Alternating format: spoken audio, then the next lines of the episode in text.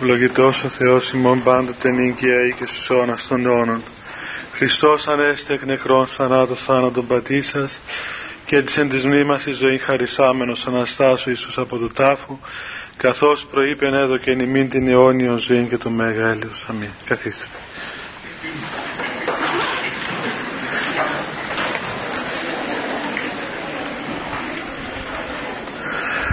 Συγγνώμη που άργησα, αλλά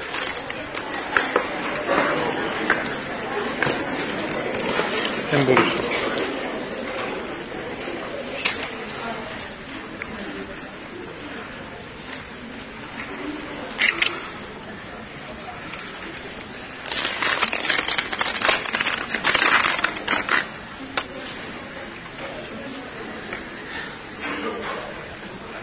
Σήμερα παιδιά είναι η τελευταία ομιλία που έχουμε για φέτος για την, αυτήν την περίοδο δηλαδή γιατί από ό,τι ξέρω ε, αρχίζει, αρχίζουν εξετάσεις έτσι δεν είναι; Αρχίσανε; Ωραία καλή επιτυχία.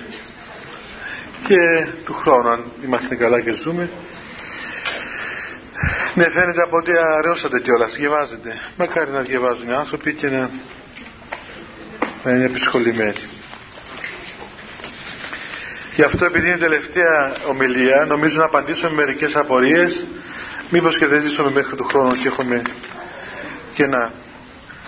Λοιπόν, έχουμε δύο, δύο απορίες περί γάμου,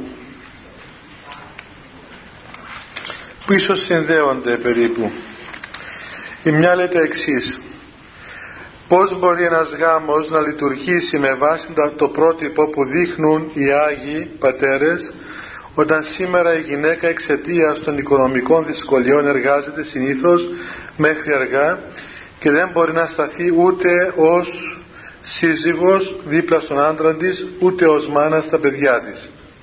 Πιστεύεις ότι ο Θεός θα εγκατέλειπε ένα φτωχό ζευγάρι που θα αποφάσισε ως τη σύζυγος να μην εργάζεται για να μπορέσει να μείνει κοντά στα παιδιά της και να προσπαθήσει να τα κάνει πολίτες της βασιλείας του; Τι άλλο το δούμε μετά. Βέβαια, ε, ένας γάμος, παιδιά, για να λειτουργεί σωστά, με βάση τα πρότυπα που έχουν οι Άγιοι, δεν είναι μόνο κριτήριο αν δουλεύει γυναίκα ή όχι. Έτσι, δεν είναι δηλαδή το μόνο πράγμα το οποίο ρυθμίζει τον γάμο να, να είναι σωστός γάμος ή όχι. Τώρα βέβαια είναι ένα, ένα πράγμα αυτό το ότι εργάζεται η γυναίκα σήμερα είναι κοινό πλέον. Ελάχιστες κοπέλες και μητέρες δεν εργάζονται είτε λόγω των ε, οικονομικών αναγκών που έχει η εποχή μας είτε και λόγω της νοοτροπίας που έχει η εποχή μας. Έτσι. Τι λέει, όλη μέρα θα μείνουμε σπίτι, να πάμε να εργαστούμε. Δηλαδή έχει κοπέλες που δεν έχουν ανάγκη οικονομική. Αλλά αισθάνεται ότι δεν είναι καλό να μένει σπίτι όλη μέρα ε, δεν το θεωρεί ας πούμε σωστό, πλήττει, ε, αισθάνεται φυλακισμένη, αισθάνεται ότι είναι άχρηστη, αισθάνεται ότι ξέρω εγώ δεν προσφέρει ή δεν έχει ας πούμε την ε, θέση που έπρεπε να έχει και αυτόν τον λόγο νομίζει ότι πρέπει να εργάζεται.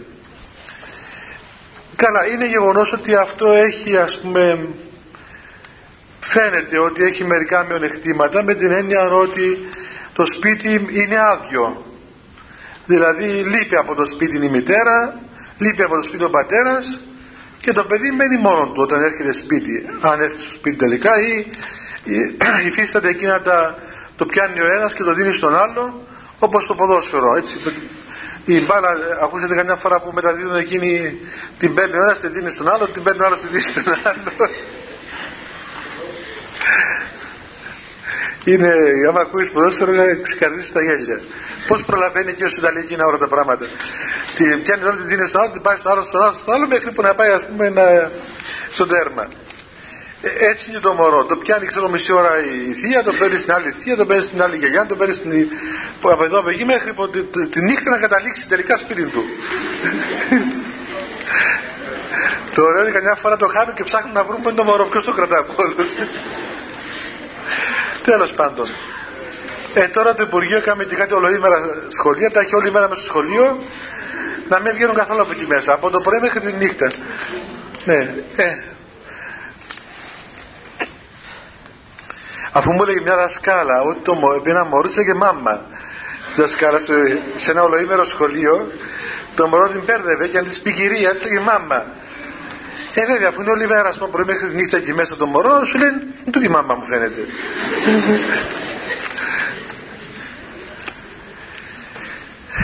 Δυστυχώς τι να πούμε τώρα να μην είμαστε και αναχρονιστικοί δηλαδή και καθυστερημένοι ε, είναι ένα δεδομένο αυτό της εποχής που πλέον διστάζει κανείς να αφισβητήσει ας πούμε να είναι σωστό ή όχι είναι δεδομένο. Πλην όμως έστω και αν είναι έτσι ή καμιά φορά αν είναι ανάγκη δεν μπορούν να τα βγάλουν πέρα οι άνθρωποι και είναι ανάγκη να εργάζονται. Ε, δεν είναι όμως κριτήριο επιτυχίας του γάμου μόνον αυτό όπως και πολλά άλλα πράγματα παιδιά πρέπει να ξέρετε ότι μέσα στο γάμο. Όπως και σε όλη τη ζωή μας. Δηλαδή ξεκινάμε όλοι μας ο καθένας με τις δικές του προοπτικές. Λοιπόν ξεκινούμε και έχουμε μέσα στο νου μας έναν όραμα της ζωής μας ό,τι και να γίνει ο άνθρωπος πρέπει να έχει έναν όραμα είτε μπαίνει μέσα στο γάμο, έχει ένα όραμα μιας ευτυχισμένης οικογένειας, ξέρω εγώ με τα παιδάκια του, με όλα τα αναγκαία τα οποία χρειάζονται, μια καλή σύζυγο, ένα ευτυχισμένο σπίτι, μια ατμόσφαιρα καλή, ειρηνική, ωραία. Είναι φυσικό, πρέπει ο άνθρωπος να έχει έναν όραμα, δεν είναι κακό αυτό. Δεν είναι ε, κάτι που δεν, που δεν είναι πνευματικό. Είναι μέσα στη φύση μας. Ο άνθρωπος πρέπει να έχει έναν όραμα και ιδίως ο νέος άνθρωπος και το, το κακό και το αφύσικο είναι να βλέπεις νέους ανθρώπους που να μην έχουν οράματα. Που να μην τους ενδιαφέρει ας πούμε. Να σου λέει όπως πάνε ας πούμε, όπως έρθουν. Δεν με ενδιαφέρει. Τώρα τα ξέρω εγώ μεγάλο παιδί ας πούμε, τι δουλειά θα κάνεις γέ μου; Δεν ξέρω. Ψάχνει να βρει πανεπιστήμιο να μπει ας πούμε γιατί δεν ξέρει τι θα κάνει. Αυτό σημαίνει ότι ε, δεν έχει οράματα αυτό το παιδί δηλαδή και δεν είναι καθαρισμένα μέσα το πράγματα. Άρα όπου μπούμε ο καθένας έχουμε τα οράματα μας. Και εγώ όταν πήγα στο Άγιον Όρος να γίνω μοναχός είχα οράματα εκεί να γίνω ερημίτης ας πούμε. Και από ερημίτης κατέληξα στο κέντρο του Λεμεσού.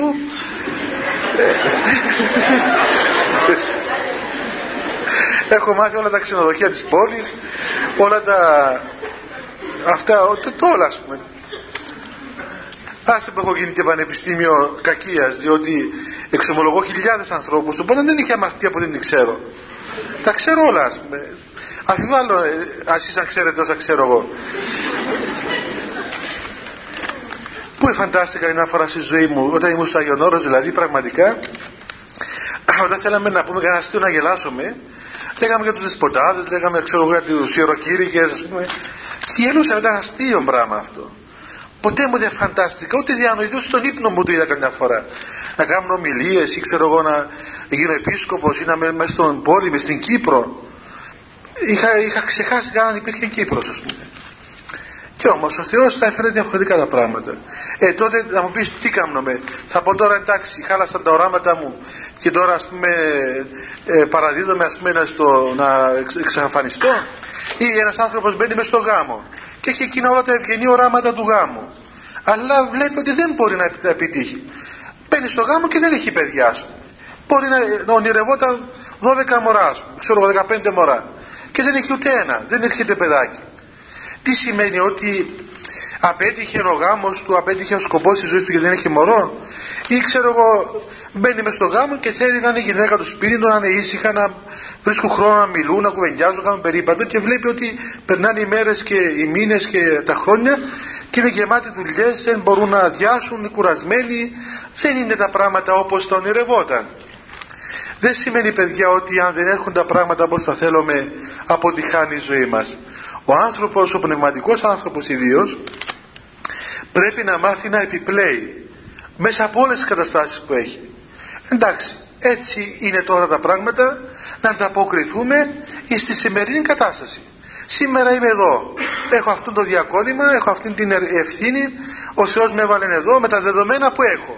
Ποια είναι τα δεδομένα μου; Αυτά είναι τα δεδομένα. Αυτή είναι η γυναίκα μου, αυτό είναι το παιδί μου, αυτό είναι το σπίτι μου, αυτές είναι οι δουλειές μου. Αυτά είναι τα δεδομένα που έχω. Δεν οφείλει να κάθομαι να νοηροπολώ ότι αν ήταν άλλος πω τα πράγματα και αν είχα άλλη γυναίκα, και αν είχα άλλη δουλειά, και αν είχα λεφτά, και αν είχα το ένα και αν είχα το άλλο, τι θα γινόταν. εκείνα τέλειωσαν δεν υπάρχουν τώρα δεν τα έχω κοιτάζω λοιπόν τι έχω στα χέρια μου έχω πέντε πράγματα ε, με αυτά τα πέντε πράγματα που έχω να δω πως μπορώ να ανταποκριθώ να ανταποκριθώ και ενώπιον του Θεού στην πνευματική μου ζωή αλλά και να κοιτάξω να αναπαυθώ ας πούμε με τα δεδομένα αυτά τα οποία έχω στη ζωή μου όπως συμβαίνει και στην ηλικία μας. Έτσι δεν είμαστε πάντα νέοι. Ε, γινόμαστε και γέροι καμιά φορά. Ε, γέρασες πρέπει να αποδεχθείς το γύρα στην ηλικία σου και να κοιτάξεις με τα δεδομένα της ηλικίας σου που έχεις να ρυθμίσεις τη ζωή σου. Δεν μπορείς να κάθεσαι τώρα να ονειρεύεσαι και να γίνεις γελίος ας πούμε θέλοντας να φανείς νέος διότι θέλοντας να φανείς νέος μη όν νέος γίνεσαι μετά και σου μπαίνει μια μανία ας πούμε και ε, καταλαβαίνετε, να μην πούμε τώρα και πράγματα ας πούμε τι γίνονται. Έτσι αρχίζουν οι βαφές και ξέρω εγώ τα προγιατίσματα και τα πράγματα και ιστορίες. Ε, κάμε ένα γέρο νέο. Δεν γίνεται. Είναι άλλο πράγμα. Πρέπει να αποδεχόμαστε τα γεγονότα. Ο άνθρωπος του Θεού αποδέχεται τα γεγονότα ως έχουν και ακριβώς έχει τη δύναμη με τη χάρη του Θεού να μεταβάλει τα γεγονότα μέσα του σε πνευματική εργασία. Έτσι παντρεύεσαι και αντί να βρεις μια γυναίκα που ξέρω εγώ είναι άγγελος ας πούμε είναι σατανάς. Είναι δύσκολη, είναι στριφνή ή στριφνός ας πούμε ο άντρας.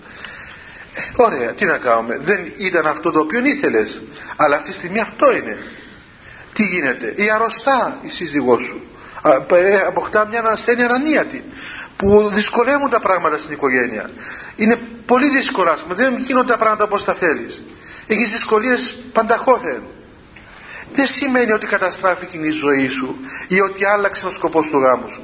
Όχι, θα πάρεις αυτά τα οποία έχεις και θα εργαστείς με αυτά τα οποία έχεις τώρα μπροστά σου. Αυτό το λένε και οι πατέρες, παιδιά. Ας πούμε, αν διαβάσουμε τα γεροντικά θα δούμε ότι οι πατέρες ήταν άνθρωποι οι οποίοι εδέχονταν τα γεγονότα ως έχουν. Έλεγε, ας πούμε, στο γεροντικό, πήγε, έκατσε σε μια καλύβα και ήταν το νερό, ξέρω εγώ, 10 μίλια από αυτόν. Και το υπολογισμό, μα Καλά, πιάσ' το καλύβι σου, σαν πως τι τύχε, ας πούμε. Ένα μπογαλάκι πράγματι και κάτσε δίπλα από το νερό. Να και 50-10 μίλια και να άρχισε για ένα πετόνι νερό. Και όταν πήγε να το κάνει, αυτός δεν το δεχόταν. Γιατί, για να δείξει, ας πούμε, ότι δεν, μην αλλάζεις τα πράγματα. Δεν, δεν σημαίνει ότι με το να αλλάξεις τα πράγματα πάντα όλα θα πάνε καλύτερα. Διηγούνται ένα, ένα διήγημα εκεί στον, στον Ευεργετινό. Κάποιος Αβάς ήθελε να περάσει απέναντι. Ήταν στον Νείλο, στην Αίγυπτο και χάλασε το, το δημόσιο το πλοίο και θα αργούσε να το φτιάξω. Ε, βρέθηκαν μερικές βαρκούλες μικρές και του είπαν κοίταξε αφού βρήκαμε ευκαιρίες πάμε απέναντι με τη βάρκα. Λέει όχι εγώ ούκα αναβαίνω εμείς στο δημόσιο πορθμίο. Εγώ δεν αναβαίνω πουθενά παρά μόνο στο δημόσιο πλοίο. Τι του λέει αβάμα τι κάνεις τώρα ας πούμε. Γιατί αφού βρήκαμε ευκαιρία. Όχι δεν θέλω να μάθω να, να είμαι ανυπόμονος. Θα κάνω υπομονή. Αποδέχομαι το γεγονός δεν σημαίνει ότι είναι σε παθητικό δέχτη των γεγονότων. Όχι. Έχει διαφορά. Δεν είναι μυρολάτρες οι Άγιοι. Αλλά αντιμετωπίζουμε γενναιότητα τα γεγονότα και τα μεταβάλλουν σε πνευματική εργασία. Δηλαδή, είπε τώρα χάλασε το πλοίο, ας το χαλασμένο εκεί, θα μάθω να κάνω υπομονή. Δεν εμπαθηρού ούτε αχώθηκε, ούτε νευρίασε, ούτε ξέρω εγώ, είπε Παναγία μου, έχασα την ημέρα μου, τι θα κάνω τώρα. Τίποτα. Εντάξει, όπως είναι έτσι όπως έχουν τα πράγματα και μετέβαλε μέσα του την δυσκολία αυτή σε πνευματική εργασία τι θα συμβαίνει και στην οικογένεια ας τα πράγματα όπως είναι μην παιδιά πρέπει να μάθουμε να μην μαχόμαστε τόσο πολύ με τα εξωτερικά πράγματα. Είναι ματιοπονία πολλές φορές να νομίζουμε ότι διορθώνοντας τις εξωτερικές συνθήκες θα διορθωθούμε και εμείς ήδη. Δεν είναι έτσι. Εμείς όταν διορθωθούμε τότε τα πράγματα που είναι γύρω μας, τα έξωθεν πράγματα, μεταβάλλονται μέσα μας από μόνα τους σε πνευματική ενεργασία. Για να διαβάσετε τους βίους των Αγίων θα δείτε συνεχώς ότι οι Άγιοι ε, ενώ μπορούσαν να αποφύγουν πολλά δυσάρεστα πράγματα παρέμεναν εκεί και αγωνίζονταν με τα γενναιότητας. Λέει εκεί κάπου ας πούμε ένα διήγημα πολλά τέτοια αλλά ένα απλό. Κάποιος αυγάς ήταν να πεθάνει και έλαμπε το πρόσωπο του, είχε φτάσει σε κατάσταση πνευματική. Οπότε του λένε, μα τι έκαμες εσύ, ας πούμε; Δεν έκαμε και καμιά εργασία πνευματική μεγάλη ώστε να φτάσει σε τέτοια μέτρα. Τι έκαμες, λέει, εσύ και έφτασες σε αυτά τα μέτρα, είσαι χαρούμενος και ειρηνικός τώρα που θα πεθάνεις; Λέει, τίποτα δεν έκαμε, απλώς όταν ήρθα στο μοναστήρι ο Αβάς, ο γέροντας με έβαλε μέσα στο ίδιο δωμάτιο με το βόδι μέσα στο δωμάτιο μου ήταν και το βόδι και 30 χρόνια συγκατοικούσαμε ένα βόδι λοιπόν κάθε μέρα αυτός έπλεκε ο καημένος στα ζεμπίλια του το βόδι χλάπ χλάπ τα τρώγε. Διότι ξέρετε είναι χόρτα τα εκείνα τα βόδια τώρα τρώνε τα πράγματα. 30 χρόνια λοιπόν μέσα στο ίδιο δωμάτιο με μια αγελάδα, με ένα βόδι, του έτρωγε τα, τα κοφίνια του, τα χαλούσε και ουδέποτε λέει ορκίστηκα ούτε εναντίον του βοδιού, ούτε εναντίον του γέροντα που το έβαλε να πούμε εκεί μέσα. Και θεώρησε αυτό, θεωρήθηκε πνευματική εργασία. Μπορούσε να πει ότι να πάει στον γέροντα και να πει συγγνώμη γέροντας, μέσα σε ένα δωμάτιο με ένα βόδι, τέλος πάντων ένα χρόνο, δύο χρόνια. Ε, κάποτε δεν πρέπει να πάει και το βόδι σπίτι του. Ή τέλος πάντων άλλαξε με έναν κελί, καλέ, χάθηκαν τα κελιά. Πάρε με σε ένα άλλο δωμάτιο. Πάρε με σε άλλο δωμάτιο. Να μην έχω μια αγελάδα μέσα στο δωμάτιο μου. Και μείνει εκεί, με εκείνο το βόδι 30 χρόνια. Και δεν, υπέμεινε το βόδι. Ήταν πολύ απλό, ήταν δηλαδή κοντά στο νου δηλαδή. Να το κάνει, να το ζητήσει. Ήταν πολύ απλό να το ζητήσει. Δεν το έκαμε. Το, το άφησε ως είχε. Δηλαδή, για να μας δείξουν ότι μπορεί ο άνθρωπος να αξιοποιήσει όλες τις περιστάσεις που έχει εάν ο άνθρωπος ο ίδιος μάθει να εργάζεται πνευματικά στον εαυτό του οπότε και σε τέτοιες δυσκολίες δουλεύει η γυναίκα μας μια δουλειά ξέρω εγώ που έχει βάρδιες, δεν έρχεται σπίτι. Ή ξέρω εγώ είναι αεροπόρος να πούμε. Πάει και έρχεται μια, μετά από μια εβδομάδα. Ή έχουμε μια ασθένεια έτσι. Παντρευόμαστε έναν άνθρωπο και αύριο αυτός ο άνθρωπος μένει ανάπηρος μένει παράλυτος, παθαίνει μια αρρώστια δεν έχουμε παιδιά, ε, δεν πάνε οι δουλειές μας καλά, χίλια δυο πράγματα. Έχουμε μια πεθερά ας πούμε, που μας φέρει από τη γλώσσα και μέσα στο σπίτι μας. Τι κάνουμε, εάν αρχίσουμε να κόβουμε και να πετάμε και δουλεύουμε με την ανθρώπινη λογική, νομίζοντας ότι έτσι απαλλασσόμαστε, κατά κανόνα παιδιά δεν απαλλασσόμαστε. Έρχονται άλλα χειρότερα ύστερα. Πρέπει να μάθουμε να εργαζόμαστε με αυτά που έχουμε μπροστά μας. Με ειρήνη, με υπομονή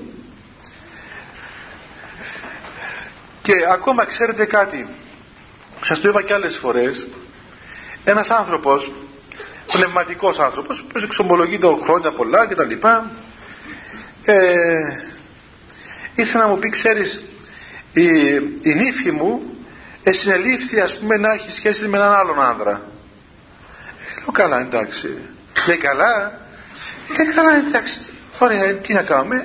Λυπηρό βέβαια το γεγονός. Ε, λέει, είπα, είπα στο γιο μου να χωρίσει. Του είπες να χωρίσει. Καλά, είναι λόγος αυτός το πεις να χωρίσει. Αυτό το πράγμα που έκαμε δεν είναι πνευματική αντιμετώπιση. Είναι κοσμική αντιμετώπιση. Ε, λέει, άμα είναι κοσμική, εγώ γίνομαι κοσμικός και φεύγω. Τι έφυγες; Ε, αυτό το πράγμα λέει όλα και όλα, αλλά δεν το περίμενα να το πεις εσύ, ας πούμε. Ε, τι περίμενα να σου πω; Ε, χωρίς την, την, να πεις του παιδιού σου να χωρίσει. Καλά, εντάξει. Έπεσε σε μια αμαρτία, έκαμε ένα λάθος έγινε ξέρω εγώ μια πτώση. Τι σημαίνει αυτό το πράγμα, δηλαδή ακόμα και αυτό που φέρνει στα μάτια τους τραγικών δεν είναι πιθανό να συμβεί μέσα σε μια οικογένεια; Σημαίνει ότι βάζουμε μια βόμβα και τεινάζουμε την οικογένεια μας στον αέρα επειδή συνέβη κάτι το οποίο εμείς ποτέ δεν το προβλέψαμε ή ποτέ δεν το δεχτήκαμε.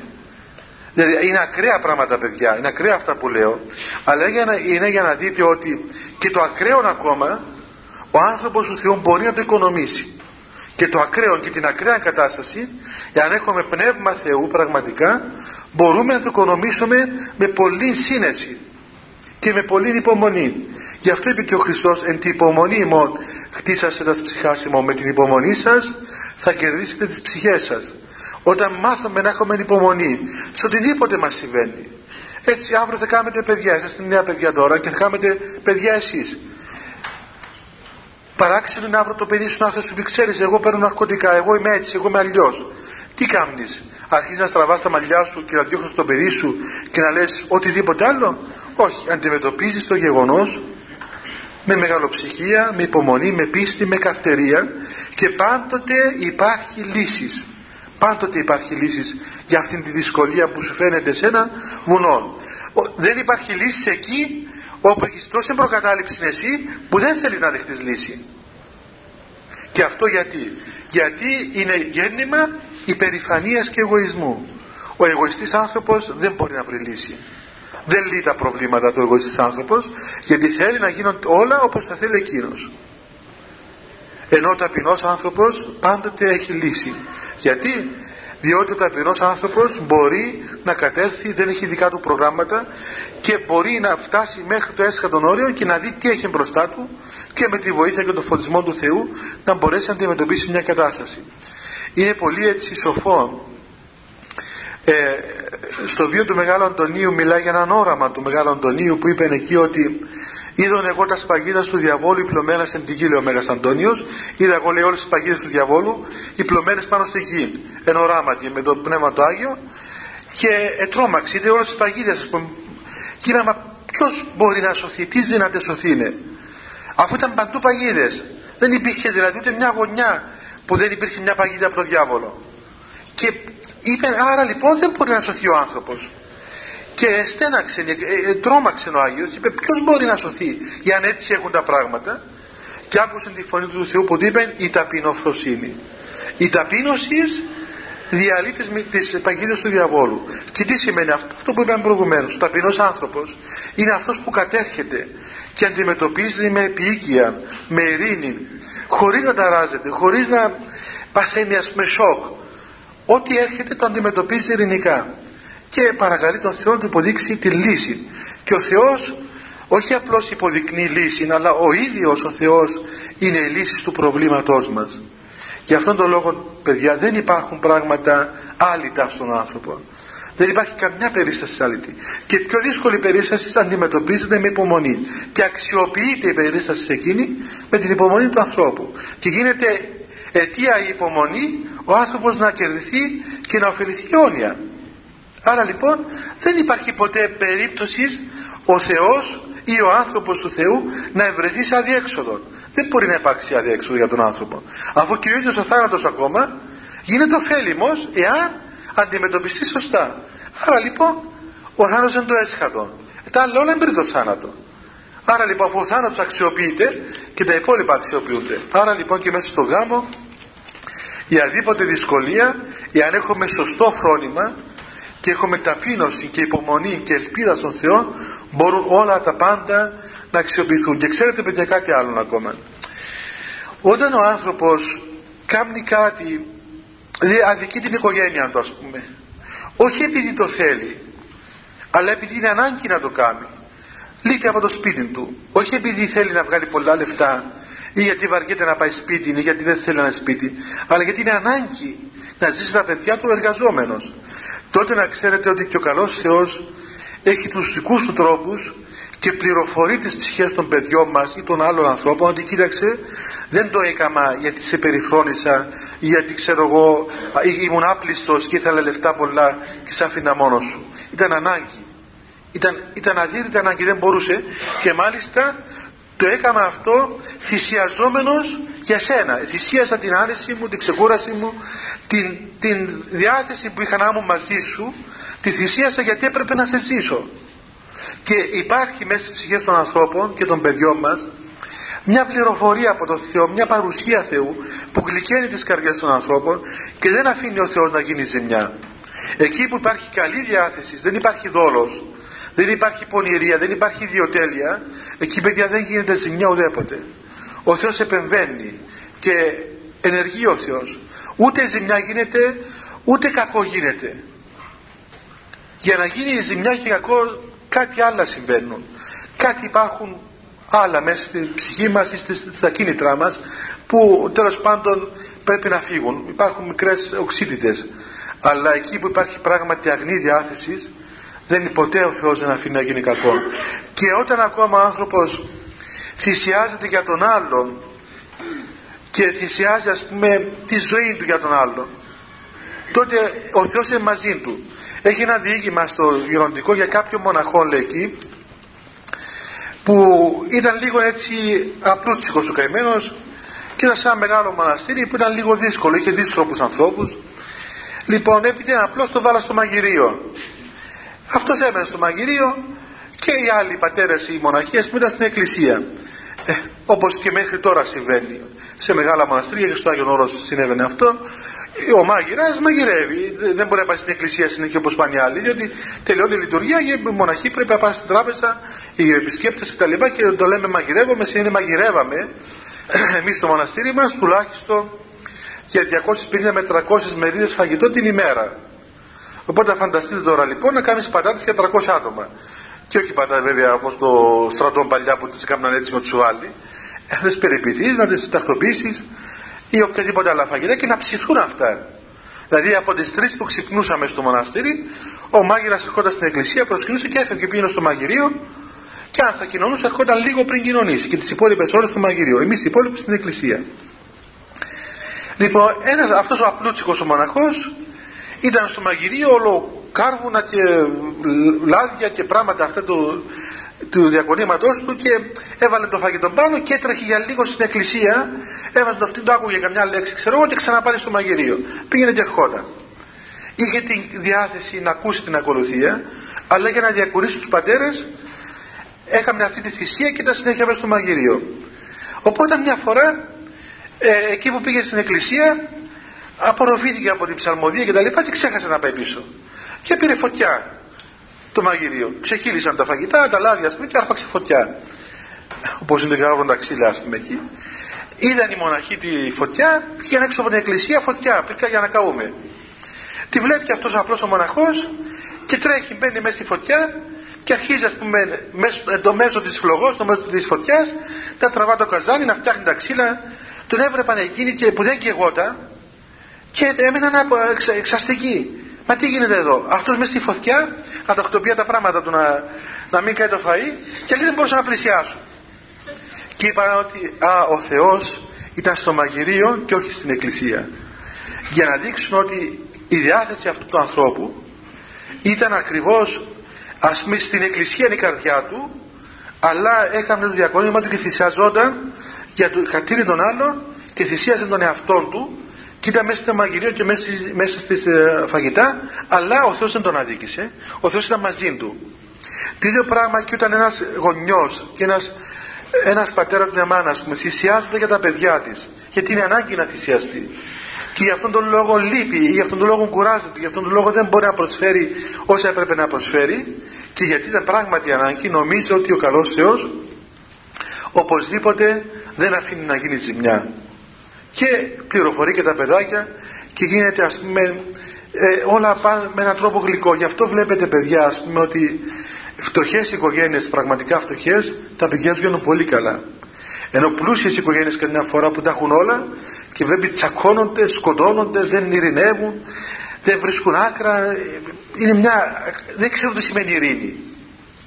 Ενώ φτωχές οικογένειες και πολυπληθείς πολλά παιδιά και πώς οικονομεί ο Θεός και προκόβουν εκείνα τα παιδιά και μορφώνονται και γίνονται καλά παιδιά, βρίσκουν καλή τύχη, κάνουν καλές οικογένειες. Ενώ άλλα μωρά τα οποία ίσως είχαν όλες τις προποθέσει, κάποια φορά βλέπουμε δυσκολίες.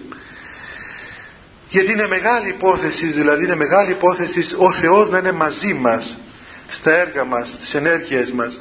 Και ξέρει ο Θεός, βλέπει ο Θεός την καρδιά μας. Και άμα εμείς έχουμε καθαρή καρδιά μπροστά στον Θεό ο Θεός δεν αφήνει ποτέ να γίνει κάτι το κακό η δεύτερη ερώτηση είναι ναι εάν κάποιος ζευγάρι πει ότι εγώ δεν θα, δεν θα δουλέψω η γυναίκα ας πούμε για χάρη των παιδιών μου και το κάνουν συνείδητα ότι για χάρη των παιδιών στερούμε την οικονομική άνεση στερούμε ξέρω εγώ την ε, δυνατότητα που θα είχα και μένω σπίτι μου όμως αποφασίζει να βαστάξει πάνω του και ο άντρας και η γυναίκα το, το τίμημα αυτής της θυσίας. Ότι σημαίνει ότι δεν θα έχεις αυτοκίνητο δεν θα έχεις το ένα δεν θα έχεις το άλλο. Δηλαδή θυσιάζεις εκούσια και βαστάζεις πάνω στο τίμημα τότε αν το κάνεις εκουσίως εγνώση σου και βέβαια και με τη σύμφωνο γνώμη και του άλλου του, του εταίρου ήμιση. Όχι να πει η γυναίκα για μια καλή πορεία ξέρεις εγώ δεν πάω δουλειά θέλω να μείνω σπίτι μου και ο άντρας σου δεν δέχεται το πράγμα. Διότι δεν μπορεί να βγάλει πέρα ή ξέρω δεν το αποδέχεται αλλά του δεν με ενδιαφέρει τι κάνεις. Εγώ δεν πάω ας πούμε. Δεν είναι ωραίο αυτό. Αυτές οι αποφάσεις είναι εξ συμφώνου εάν και οι δύο οι άνθρωποι που κοίταξε ναι αποδεχόμαστε την δυσκολία του πράγματος τη στέρηση των οικονομικών την, τη, τη στενότητα να πούμε, που μπορεί να αποκτήσουμε για χάρη της οικογένειας μας. Και εσύ θα μένεις σπίτι. Και εκουσίως είμαστε έτοιμοι να υποστούμε το τίμημα αυτής της απόφασης. Ναι, πράγματι πιστεύω ότι ο Θεός θα βοηθήσει γιατί πάλι έχουν καθαρή καρδιά. Εάν όμως το κάνει γιατί βαριέται να πάει δουλειά, έτσι, γιατί ξέρω εγώ δεν θέλει να πάει δουλειά. Και αντί να κοιτά το σπίτι, είναι όλη μέρα στις γειτόνισσες και πίνει καφέ και ξέρω εγώ ιστορίες, ε, νομίζω ότι ο Θεός δεν θα είναι και τόσο ευχαριστημένος, διότι δεν αξιοποιεί τον χρόνο πνευματικά. Είναι για, για άλλους λόγους που δεν πήγε να εργαστεί. Εάν όμως έχει καλή διάθεση κανείς, πράγματι ο Θεός πιστεύω ότι θα βοηθήσει. Δηλαδή, παιδιά, κοιτάξτε να, να δείτε κάτι. Και τις δύο περιπτώσεις το, το ζητούμενο είναι το κίνητρο του ανθρώπου. Έτσι η καρδιά του ανθρώπου τι λέει και να είναι η καρδιά του και το κίνητρο του σύμφωνο με το θέλημα του Θεού. Τα εξωτερικά πράγματα δεν παίζουν τόσο μεγάλη σημασία. Τα εξωτερικά τα ρυθμίζει ο άνθρωπος με την ελευθερία που έχει και με την προσωπικότητα του. Και ο Θεός συνεργεί εν συνεχεία σε αυτό το πράγμα. Όπως και το άλλο που έλεγε μια άλλη ερώτηση. Δηλαδή, ας πούμε ότι ένας άνθρωπος θέλει να παντρευτεί, αλλά δεν παντρεύεται. Δεν βρίσκει, ας πούμε, κάποιον σύντροφο ή βρίσκει και χαλούν. Το ένα χαλάει, το άλλο χαλάει, το άλλο χαλάει και μεγαλώνει ο άνθρωπος και δεν βρίσκει.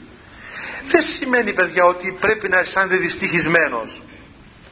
Εντάξει, είχα πρόθεση να παντρευτώ, αλλά δεν παντρεύτηκα. Αξιοποιεί επειδή με αυτό που έχεις τώρα, με αυτό, αξιοποιεί αυτό που έχεις τώρα. Είσαι, ξέρω εγώ, ελεύθερος. Ή αξιοποιεί αυτή την ελευθερία σου πραγματικά. Δεν εξαρτάται η ζωή του ανθρώπου από αυτά τα πράγματα. Σας είπα εκείνο το χαριτωμένο με τον Γέρο Παΐσιο, έτσι. Που στην εκείνο το παλικάρι εκεί, του λέει Γέροντα, είμαι 32 χρόνων και δεν παντρεύτηκα ακόμα. Ε, καλά του λέει, βρε, και εγώ είμαι 70 και δεν παντρεύτηκα. Ε, τι σημαίνει, δηλαδή πρέπει να τραβούν τα μαλλιά μας. Αξιοποιεί την ελευθερία σου. Έχει άλλους που παντρεύτηκαν θέλουν να χωρίσουν και δεν μπορούν. Ε, σκέψουν και τα χειρότερα, ας πούμε. Ήρθε μια φορά ένας άλλος, ήταν πολύ ψηλός και όταν λίγο κόμπλεξ. Λέει, είναι πολύ ψηλός γέροντα και όπου πάω κοιτάζουν και με βλέπουν. Λέει τι να κάνω, του λέει να χαίρεσαι, του λέει γιατί αν σταθεί καμιά φορά βασιλιάς πίσω θα σε πάρει στη βασιλική φρουρά εσένα που είσαι τόσο ψηλός. δηλαδή ήταν αστεία, αλλά ήταν για να του δείξει ας πούμε ότι ό,τι και να έχεις παιδί μου, ό,τι και να έχεις, είτε λάπτωμα είτε προτέρημα είτε ακόμα φυσικό οτιδήποτε, μπορεί να το δεις με καλό λογισμό και το αξιοποιήσεις πνευματικά. Αυτό το οποίο έχεις. Ένα μειονέκτημα, ένα λάπτωμα, μια δυσκολία, μια αναποδιά, μια αποτυχία, οτιδήποτε. Και η αποτυχία χρειάζεται. Πρέπει να μάθουμε να ζούμε και την αποτυχία.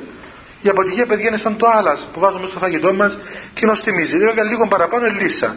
Αλλά λίγη αποτυχία χρειάζεται, ας πούμε. Έτσι. Λίγη έτσι να δίνει μια νοστιμιά, ας πούμε, στο φαγητό του ανθρώπου, μέσα στη ζωή του ανθρώπου. Ο πόνος, η αποτυχία, η δυσκολία μας χρειάζονται.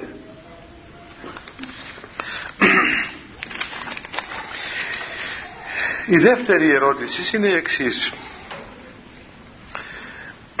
Όταν κάποιος έχει εμπάθεια προς τις ωραίες γυναίκες πρέπει να παντρευτεί για να του περάσει αυτό το πάθος.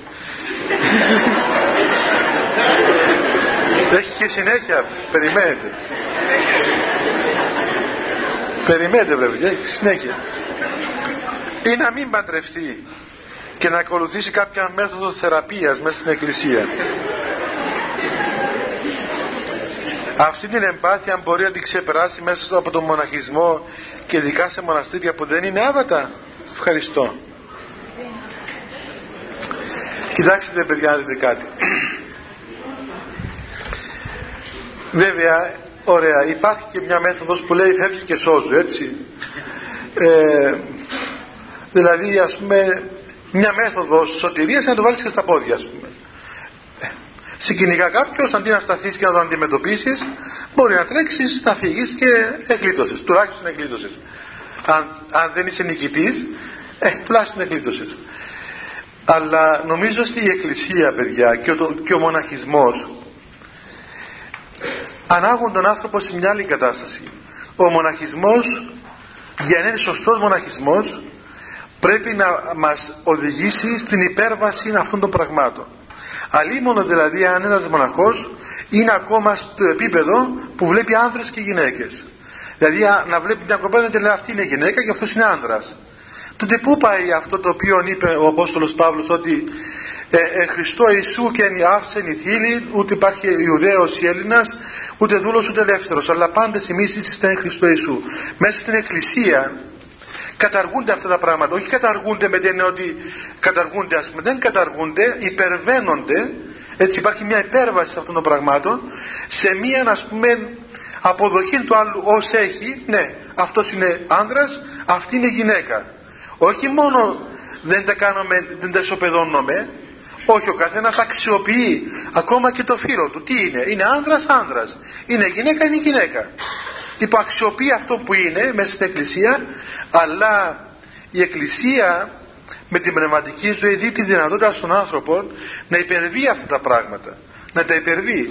Λέει στο γεροντικό με ένα παράδειγμα ότι κάποτε λέει περπατούσαν δύο μοναχοί, μια ομάδα μοναχών ανδρών και είδαν από μακριά κάποιε μοναχές να έρχονται και επαραμέρισαν, άλλαξαν δρόμο και πήγαν από πίσω, έτσι από άλλο δρόμο.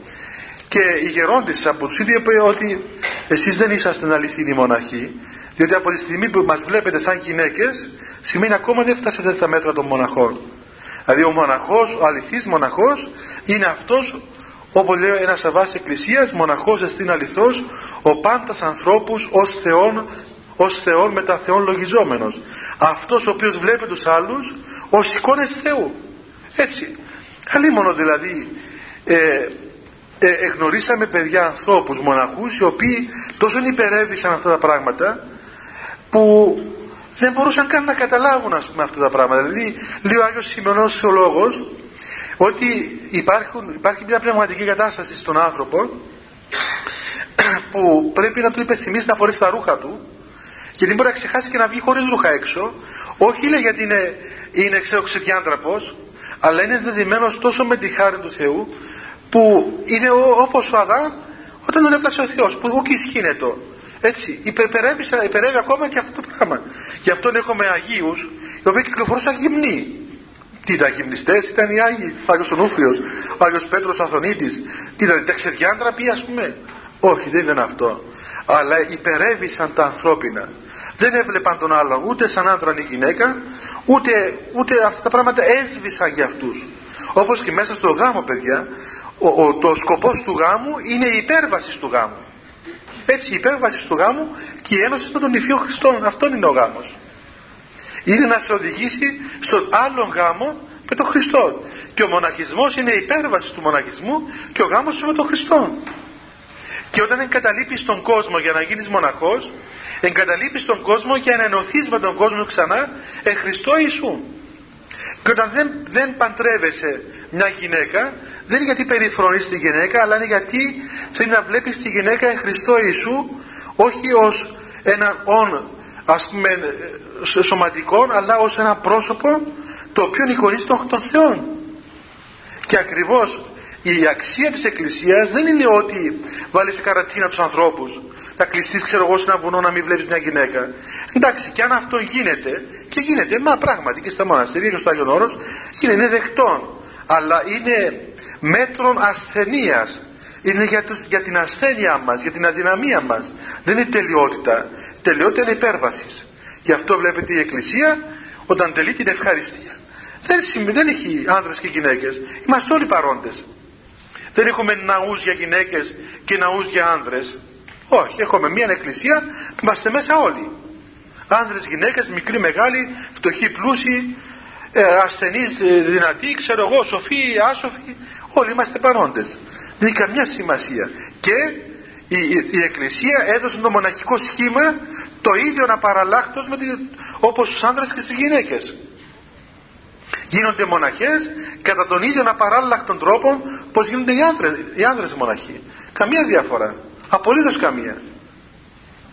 Ακριβώς αυτή είναι παιδιά η ωραιότητα της Ορθόδοξης Εκκλησίας. Ότι έχει μια θαυμαστή ισορροπία η Εκκλησία μας και μια μεταμόρφωση των πραγμάτων του κόσμου τούτου. Δεν είναι άρνησης η Εκκλησία παιδιά. Δεν είναι άρνησης. Δεν είναι φυγή η Εκκλησία. Η Εκκλησία είναι μεταμόρφωση των παρόντων και είναι επιστροφή προς τα παρόντα με μια διαφορά. Δια Ιησού Χριστού. Έτσι. Και όταν ο μοναχός φεύγει από τον κόσμο, δεν μισεί τον κόσμο, αγαπά τον κόσμο. Αλλά φεύγει, φεύγει για να περάσει από τον Θεό και για τον Θεό να κατευθύνει τον κόσμο.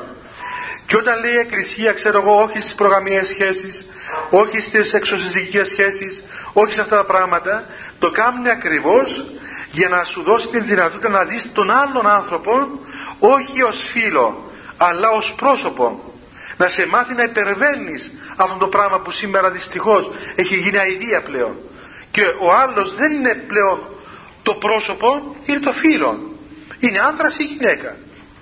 Δεν σε ενδιαφέρει το πρόσωπό του. Είναι φοβερό πράγμα δηλαδή η κοινωνία των ανθρώπων πλέον δεν είναι κοινωνία προσωπική είναι κοινωνία ξέρω εγώ τι να πούμε τώρα. Ονοήτο δηλαδή γι' αυτό και όλα αποτυχάνουν. Διότι είναι καθαρά σαρκικής σχέσης. Δεν επικοινωνείς με τον άλλον ως πρόσωπο.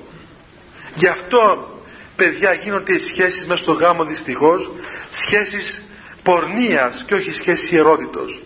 Έτσι όταν όπως κάποιος έχει μια σχέση τελείως σαρκική και δεν τον ενδιαφέρει καν το όνομα του άλλου ανθρώπου. Συνάπτει μια σαρκική σχέση με, το, με ένα πρόσωπο και ε, πολλές φορές εγώ ρωτώ ας πούμε λέει ξέρω εγώ πήγα ας πούμε και είχα επαφή σαρκική με μια γυναίκα ας πούμε πώς την έλεγα παιδί μου γυναίκα δεν ξέρω δεν σε ενδιαφέρει καν το όνομα της να ρωτήσεις γιατί; Σε ενδιαφέρει το σώμα της και από εδώ να καταλάβεις ότι η σχέση σου δεν, δεν είναι, δεν είναι, αυτό μπορεί, δεν είναι έρωτας αυτό το πράγμα. Αυτό είναι ειδονή, είναι ειδονική πράξη, τίποτα άλλο. Εάν ρωτούσε το όνομα της κοπέλας, πώς σε λένε Μαρία ή Ελένη, τότε ανάγεις τη σχέση σου σε μια άλλη σχέση. Θα καταλάβεις αυτή η κοπέλα που είναι εκεί και πληρώνεται ή κάνει οτιδήποτε, δεν είναι αυτό το κομμάτι το κρέας, αλλά είναι ένα πρόσωπο, το οποίο έχει μια ιστορία, έχει μια ύπαρξη. Και μου έκανε εντύπωση μια φορά που ένα παιδί μπήκε σε έναν οίκο ανοχής και ήταν η αιτία που ήρθε κοντά στην εκκλησία. Μπήκε σε έναν οίκο ανοχής με σκοπό να συνάψει μια ερωτική σχέση, πώς το λένε, σταρκική σχέση με, το, με την κοπέλα που ήταν εκεί. Και όταν μπήκε μέσα και είδε την κοπέλα, ας πούμε, τέλος πάντων, σε αυτήν την κατάσταση, έβαλε τα κλάματα. Έτσι ούσε από μόνο του, ας πούμε, από μόνο μέσα του, άρχισε να κλαίει. Κάτσε μέσα στην καρέκλα και έκλαιγε. Και λέει: Δεν μπορώ, ας πούμε, αδύνατο και ήρθε μετά στο Άγιον Όρος, στο Άγιον Όρος και είπε ότι ήταν μια αποκάλυψη για μένα αυτό το πράγμα. Δηλαδή σκεφτείτε πού ο Θεός ενήργησε, μέσα στον οίκο ανοχής. Και με λέει πώς σε λένε ας πούμε. Και του είπε ξέρω εγώ με λένε ας πούμε Ελένη ξέρω εγώ πώς τη λέγα. Αμέσως βλέπετε ότι ε, ανέβηκε το επίπεδο της σχέσης σε προσωπική κοινωνία.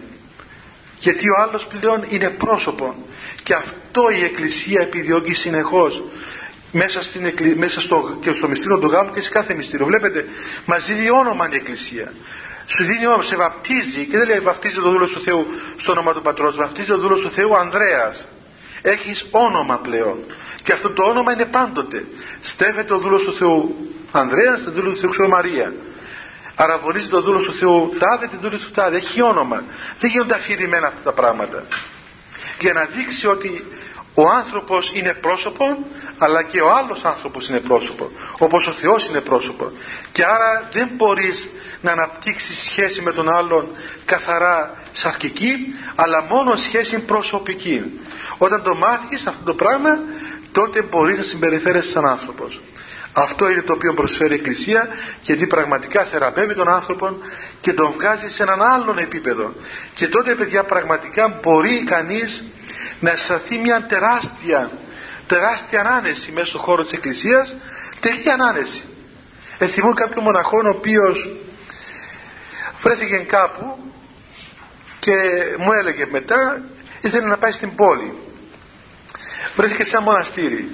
Και ήταν μια κοπέλα εκεί και λέει πώς να πάω στην πόλη; Του λέει κοπέλα ε, αν της λέει θα πας στην πόλη του λέει ναι λέει να έρθω κι εγώ μαζί σου πήγαινε στο αυτοκίνητο μαζί της, πήγαινα στον δρόμο και τα χάσει. Οι καλόγριες, οι καμέ βλέπα και γελούσαν, γιατί κατάλαβα ότι αυτός είχε από απλότητα. Και όταν φτάσαμε, λέει, ε, μας έβλεπαν και ο κόσμος παράξενα μέσα στο αυτοκίνητο. Βλέπαν έτσι, ας πούμε, ένα μοναχό, μια νέα κοπέλα μέσα στο αυτοκίνητο και συνειδητοποίησαν ο Παναγία μου, λέει κοπέλα αυτή που μέσα. Δηλαδή όταν έφτασαν, κατάλαβα ότι ήταν γυναίκα η άλλη που ήταν μέσα. Και ότι πιθανόν να τον έβλεπαν και να έλεγαν, Μα πού πάει αυτός με μια γυναίκα; Ούτε πέρασε λέει από το μυαλό μου αυτό το πράγμα. Ούτε καν σκέφτηκα ότι αυτή είναι κοπέλα και είναι νέα και ξέρω εγώ μπορεί κάποιος να σκεφτεί κάτι διαφορετικό. Για μένα ήταν η Μαρία. Ένα πρόσωπο όπως ήταν ο Γιώργος. Όπως ήταν ο οποιοδήποτε. Πήγαινε στην πόλη, ήθελα να πάω κι εγώ στην πόλη. Τι πιο φυσικό, πήγα μέσα και πήγα. Και μία φορά στη Θεσσαλονίκη λοιπόν και εμείς έβρεχε και βγήκαμε εκεί στο κονάκι και περιμέναμε να έρθει ο γέροντας για να πάμε κάπου ξαφνικά βλέπουμε ένα μοναχό με μία ομπρέλα γυναικεία.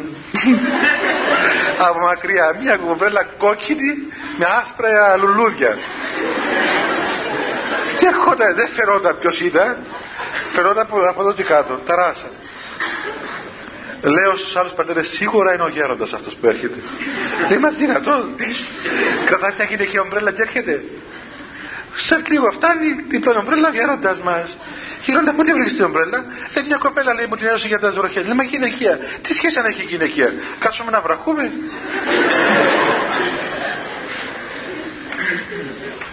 Είναι ωραία αυτή η ελευθερία. Βέβαια, παιδιά, ίσως ε, δεν είναι τόσο εύκολο να την κάνει κανείς. Αλλά βλέπει όμως κανείς πόσο ο άνθρωπος κινείται ελεύθερα, ας πούμε. Είναι μια τεράστια ελευθερία που πράγματι μας κάνει ανθρώπους. Έτσι, τέλειους ανθρώπους όπως μας θέλει ο Θεός τέλειους. Λοιπόν, να μην προχωρήσουμε πιο κάτω. Ε, ε, τι; Τελειώσαμε, τι λέει το ρολόι;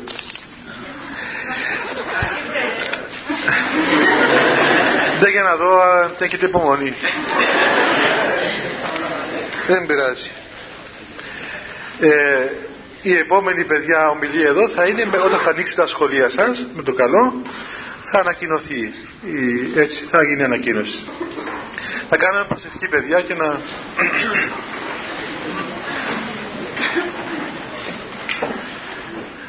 Χριστέ το φως του αληθινών, το φωτίζον και αγιάζον πάντα άνθρωπον ερχόμενων εις τον κόσμο, σημειωθεί το εφημάς το φως του προσώπου σου, είναι ένα αυτό ψωμεθα φως το απρόσιτον και κατεύθυνον τα διαβήματα ημών προς εργασία των εντολών σου. Πρεσβείες της Παναχράντου σου Μητρός και πάντως των Αγίων Αμήν. Χριστός ανέστη εκ νεκρών θανάτων θάνατον πατήσας και έτησε της μνήμας η ζωή χαρισάμενος. Χριστός ανέστη Κύριε.